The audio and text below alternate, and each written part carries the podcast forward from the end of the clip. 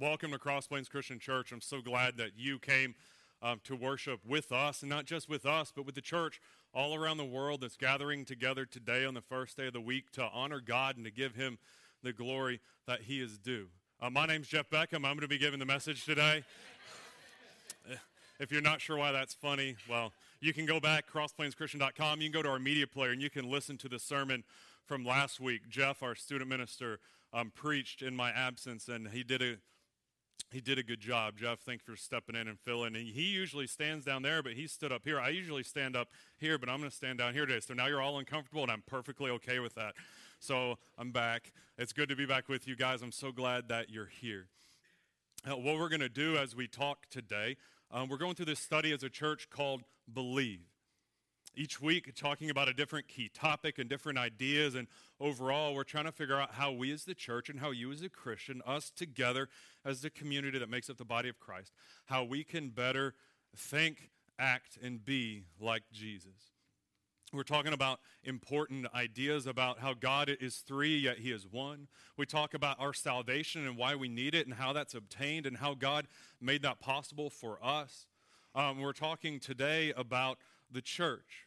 And each week we have a key idea and a key thought, a key question to kind of go along with our study in what we're talking about.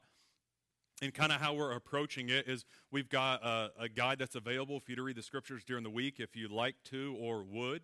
And then as we come together as the church, you're better prepared to come before God and to worship Him and to have His word speak. So we're talking about the church today, and our question is how is God going to accomplish His plan? How is God going to accomplish his plan? And the answer to that is the church. The church is this word that maybe you just use it within the context of what we do here. It's a word that, in its very meaning, it means the, the, the ones that are called out, the called out ones.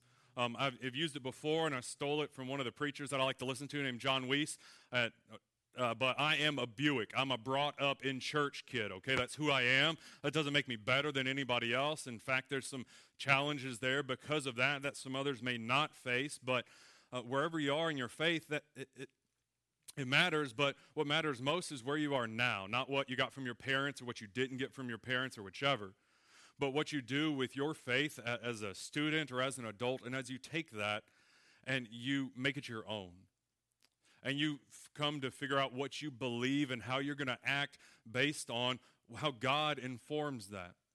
So, because I am a brought up in church kid and a preacher's kid, so I've spent my whole life in church, a lot of times when I think of the church, I think of a lot of different things. I think of a lot of different activities. I think of whirlybirds and jet cadets and Wednesday night meals and Bible studies and Sunday school and revivals and singings and church picnics and potlucks and a bunch of other stuff. And maybe that's what you think about too when you think about the church. But what the church is, it's so much more. Yeah, it is that, but it encompasses so much more about what God has called for us to do and what the church is and what God wants the church to accomplish. Now, with the question that I asked, well, how is God going to accomplish his plan? Because he has a plan. We're not here by accident. Creation isn't here by accident. God created us for a reason, on purpose, with a purpose, that we can live for him. This little thing that I learned in church, we'd say this. We'd say, here's the church and here's the steeple. You open the door and see all the people, right? I think a lot of times we think about that as the church, that if we want to see the church, you have to come here. That you have to come to the place where Christians gather to worship, to have the preacher preach and the teachers teach and the musicians sing and lead. But a lot of times, people who aren't a part of the church or have very, uh, a very minimal knowledge of the church or even us who are the church, maybe have spent our whole lives in church, we think, hey, the church is just where I come to serve. The church is the Easter egg hunt. The church is coming to worship. The church is, but it is, but again, it's so much more than that about what the church is. I love the way um, that it was put. I'm going to read it here. You can read it up on the screen. Uh, preacher Keith Strasberger put it this way talking about how we believe that the church is the primary way that God's going to accomplish his plan on earth. That's our key idea for this week in talking about the church. That's what it is. The church is God's plan A. There is no plan B. There's no backup plan. It is the church. For God to accomplish his purposes in this world, the church is it, period. Keith put it this way. He said, We're designed for relationship with God and with each other.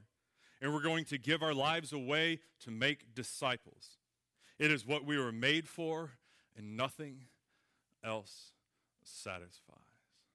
Read that again. Just look, we are designed for relationship with God and with each other.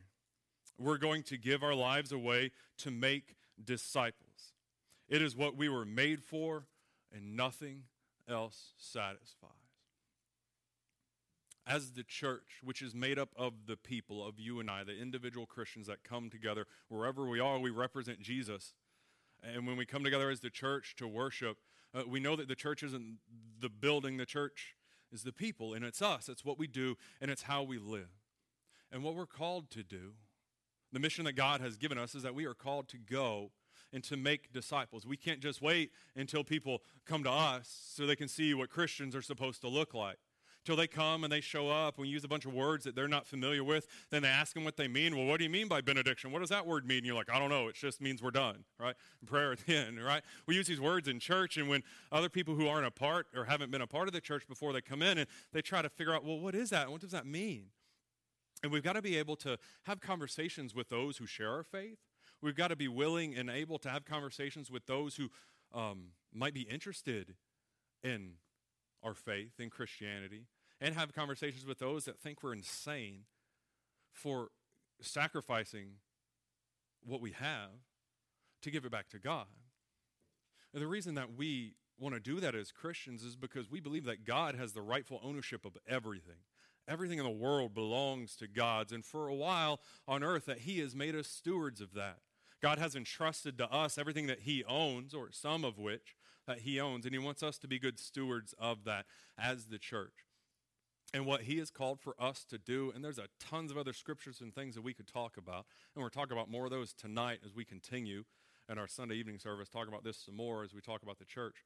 But as a church, we are called to make disciples that we want to make more disciples and better disciples. That's the charge that Jesus gave all of his followers at the very end of the Gospels. If you read the Gospel according to Matthew, if you read the Gospel account according to Mark, at the end, there's this event that we call the Ascension. After Jesus came and he grew up to an adult and he had his ministry and he was killed on the cross and in the grave, and three days later he rose, and then he spent the next 40 days showing up and appearing to people and teaching them and letting them know who he was and why all of creation was different because Jesus came and he sacrificed his life for you.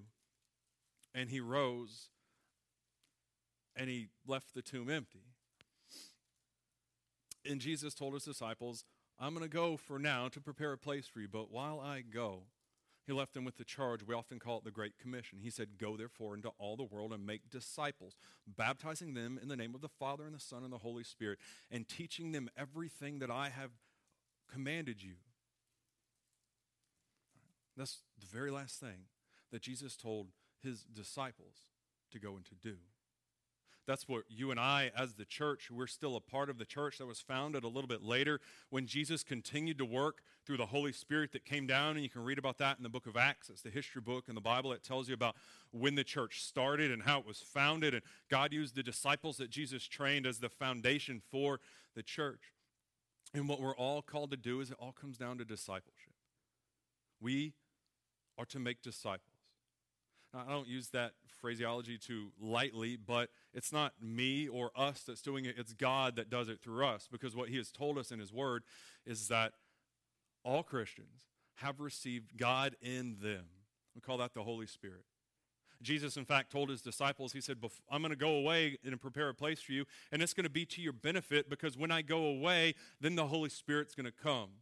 And God, as the Holy Spirit works in our lives to convict us and to teach us and to give us the words to pray when we know we need to, but we don't know what to say.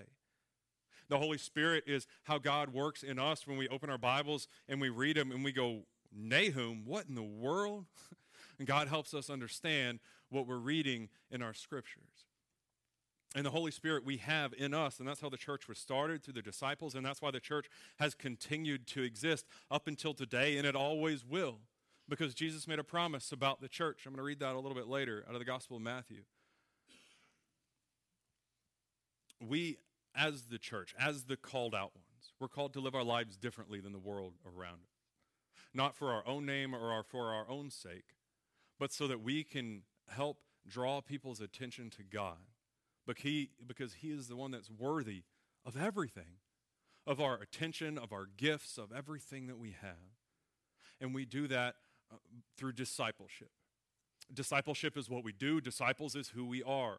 You've been hearing about that a lot over the last couple years here, and you're going to continue to hear about it because it's at the foundation of what we're called to do as the church. We are to be disciples so that we can make more disciples and better disciples, so that we can reach people who don't yet know Jesus. And then we can take those of us who may already know Jesus and we can become a better picture of the Son of God to our family, to our coworkers, to those that we come together to worship with. That's what we're called to do. We're not called to do it in isolation. We're not called to do it by ourselves. We're called to do that together, connected with the body of Christ. It is the church. There is one. It's singular. It's a definitive pronoun for a re- article for a reason. It is the church. There are not many churches. There is but one church that Jesus came to die for, and we're a part of that. And what we have done is, if we're to make disciples, well, we have to know what a disciple is as the church, right? We talk about that a lot. My goal is for, and what I would expect, not not in a couple minutes or not a couple, that's selling me a little short, or whenever we're done. But what I want is for every single person that comes together to worship with us as the church here at Cross Plains Christian Church, you can define like that what a disciple is. That's one of the biggest parts of my job to do is to help to teach, to equip other Christians so that we can do the work that God has called for us to do. And we have defined it. The leadership of the church got together. It's on the bulletin, it's on the website, it's all over the place here's how we have defined what a disciple is. But because if we say we want to be discipleship is what we do, disciples is who we are, we want to make more disciples and better disciples, well, the important question for us to ask is what? What's a disciple? Here's how we've defined it, okay?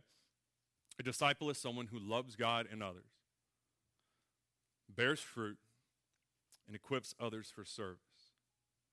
So we're talking about the church today. We're talking about those that are called out to live our lives differently than those who don't know Jesus. And we're talking about discipleship, and we're talking about Christians. We're talking about disciples and how we're supposed to live. So, what is a disciple? A disciple is someone who loves God and others, who bears fruit and equips others for service. And I just want to spend our time together this morning talking about that because we're talking about the church. There's so many other stories and things that we could talk about, but this is at the foundation of everything that we're going to do that we're going to take everything that we do as a church and we're going to focus it on this idea of intentionally building relationships with people, with others, so that we can do what? So that we can love God and others, so that we can bear fruit, and so that we can equip others for service. And we didn't just pull that out of thin air, that definition. There's a, a passage of scripture that's attached to each one of those components of what a disciple is. Now, this isn't the perfect or the best definition of a disciple, but I think it is a really accurate description of what the Bible talks about. So I want to go together and us to open our Bibles and read through these passages of Scripture together. So, first, um, a disciple is someone who, we're going to say it together, who loves God and others. So, a disciple is someone who loves God and others. Mark chapter 12, if you have your Bible, turn it on, open it up, flip your pages. Um, Mark chapter 12 is where I'm going to read from first.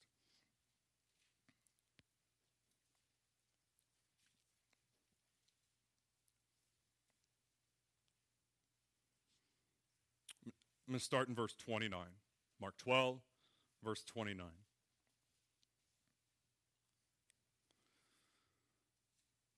Jesus answered, The most important is, Hear, O Israel, the Lord our God, the Lord is one. And you shall love the Lord your God with all of your heart, and with all of your soul, and with all your mind, and with all your strength. The second is this You shall love your neighbor as yourself. There is no commandment greater than these. And this within the context of Jesus' life, as this story is told in Mark chapter 12, where he was trapped by some of the smarty pants of the day, and they say, Jesus, you know there's 613 laws, choose the one that's most important. And they thought that they're going to trap him, and he was going to say something that wasn't right. And Jesus responded with the answer that they needed, not necessarily the answer that they wanted. Okay? That's what he does to us. He says, the most important thing you can do, and it goes back to Deuteronomy chapter 6, which is where Jesus took this from, the most important command. I'll paraphrase it when I say, Jesus said, the most important thing you can do is love God with everything that you have. And then he went and he threw him a bonus one in there. They didn't ask for it, but Jesus does that a lot. we ask him a question, and Jesus gives us what we need, not what we ask for. He said, Love others with everything that you have. And the second most important is this love your neighbor as yourself.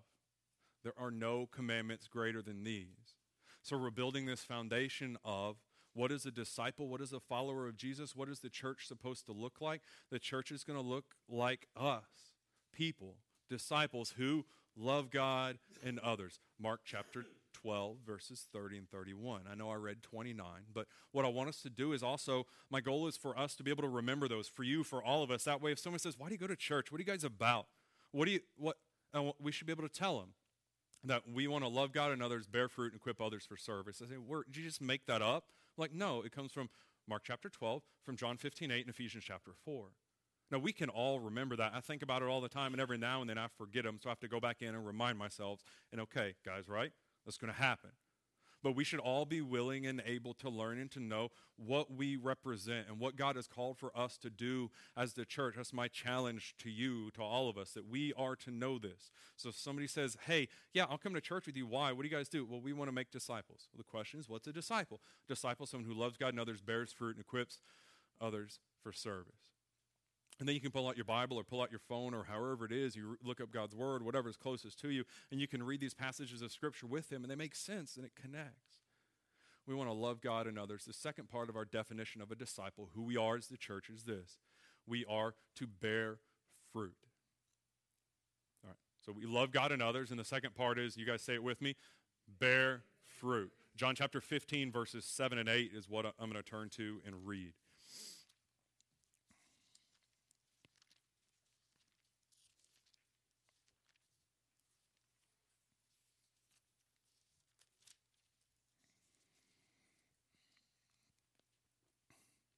This beautiful picture that Jesus paints in John 15 where he says, I am the vine and you are the branches apart from me. You can't live, you'll die. John 15, starting in verse 7.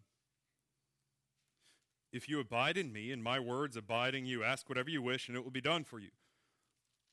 By this my Father is glorified, that you bear much fruit and so prove to be my disciples. So a disciple is someone who loves God and others. Mark 12, and someone who bears fruit. John 15, 8. A bunch of other passages that we could turn and we could talk to about that. This is one of those lessons, this is one of those ideas that Jesus talked about continually. That Jesus uh, told stories about how he talked about fruit and he talked about trees and he talked about plants and he didn't try to make it overly complicated for us. He says um, apple trees produce what? Ban-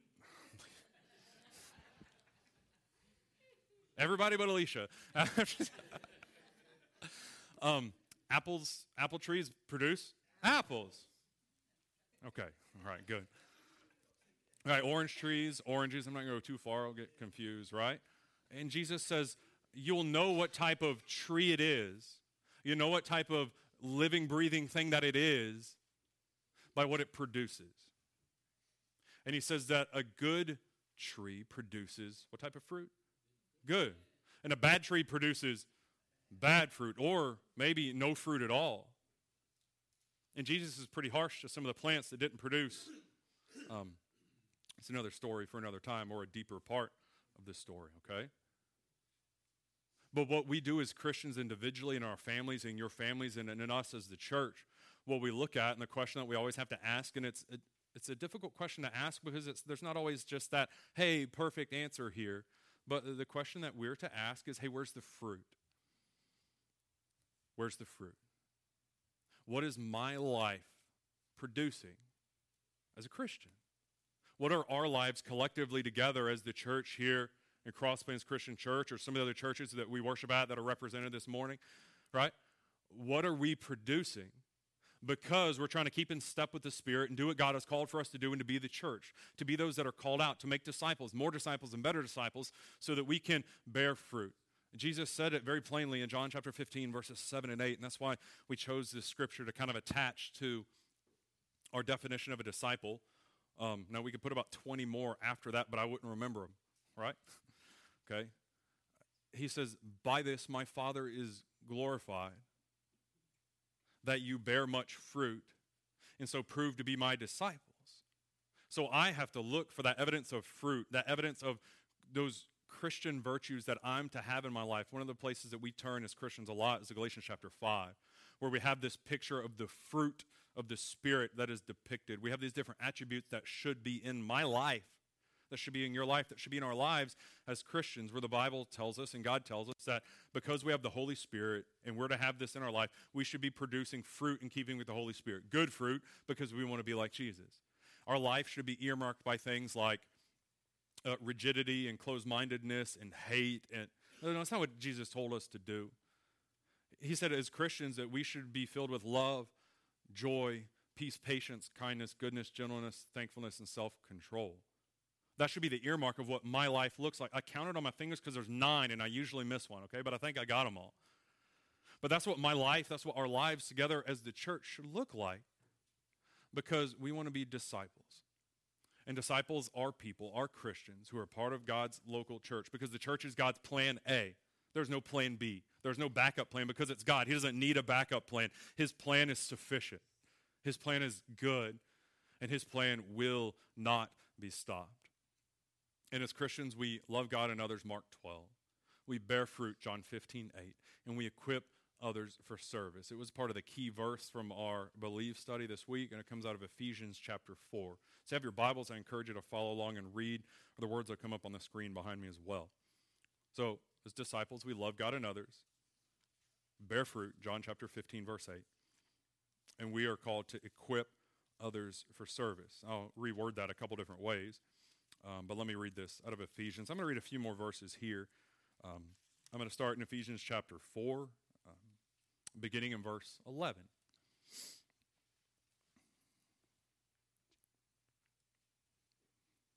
And he gave the apostles, the prophets, the evangelists, the shepherds, and teachers to equip the saints for the work of ministry, for building up the body of Christ until we attain to the unity of faith and of knowledge of the Son of God, to mature manhood, to the measure of the stature of the fullness of Christ, so that we may no longer be children tossed to and fro by the waves and carried about by every wind of doctrine, by every human cunning, by craftiness and deceit and schemes. Rather, speaking the truth in love, we are to grow up in every way into Him who is the head, into Christ, from whom the whole body is joined and held together by every joint with which it is equipped.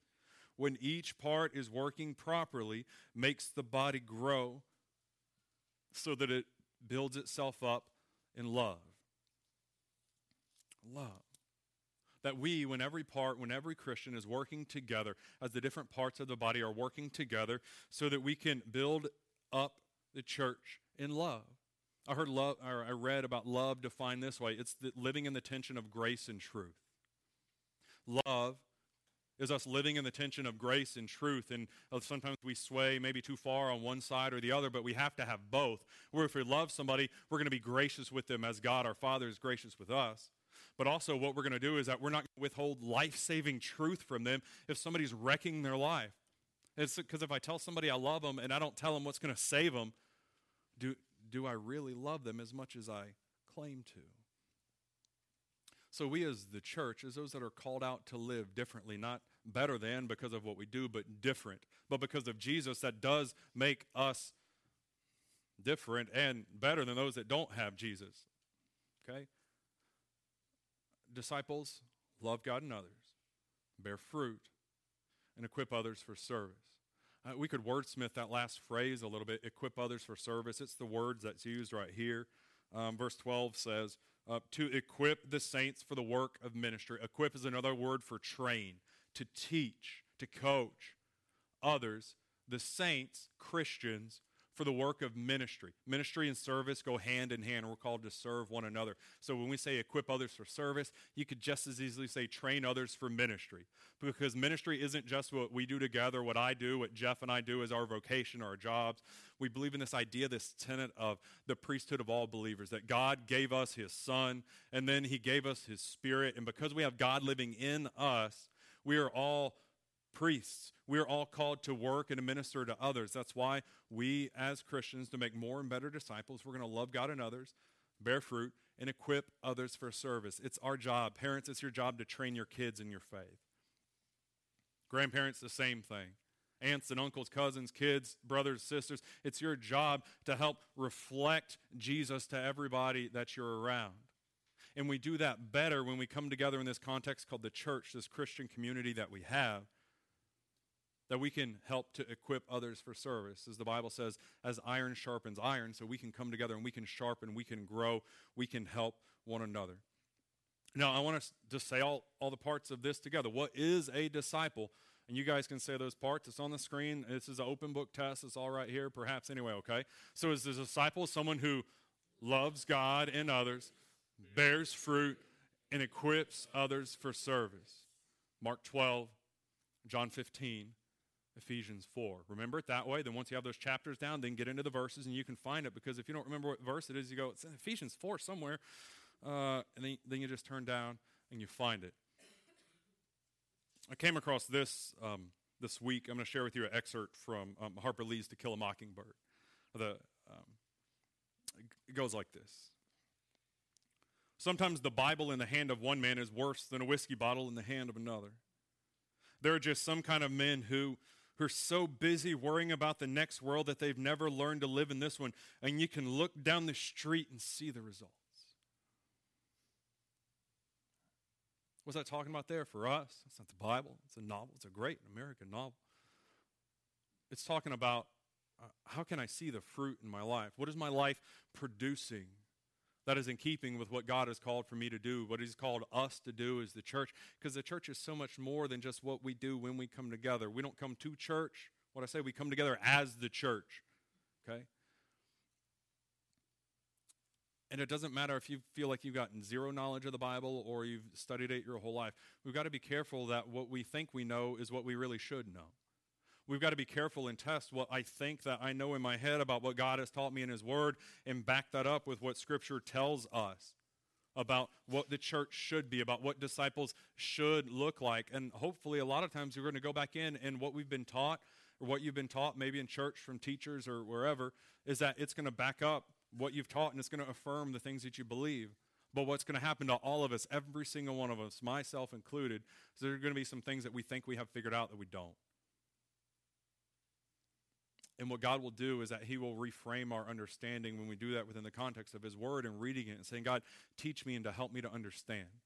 God, help me to know what the church is so that when somebody asks, I can tell them. And this isn't going to be the, the church here at Cross Plains for everybody. No one church can reach everybody, but there's a bunch of people that we can reach. There are so many people around us, maybe some that you know, and a bunch that we don't even know yet, that God wants to use you to help them know that they should live their life to love God and others, bear fruit, and equip others for service so that they can go out with us and we can train others for ministry, that we can do the work that Jesus called for us to do. A lot of times when our lives feel like they're wrecked, it's because we put our hope in the wrong place. Now, I know that is going to happen to a lot of people this year in the election season. It just is. Don't care what side of the vote or the issue or the things you fall on or who you like or you don't like. If you're putting all your hope in a politician or a political leader, your hope's in the wrong place. And you're going to be let down. And if you think because they didn't get elected to run that the world's just going to.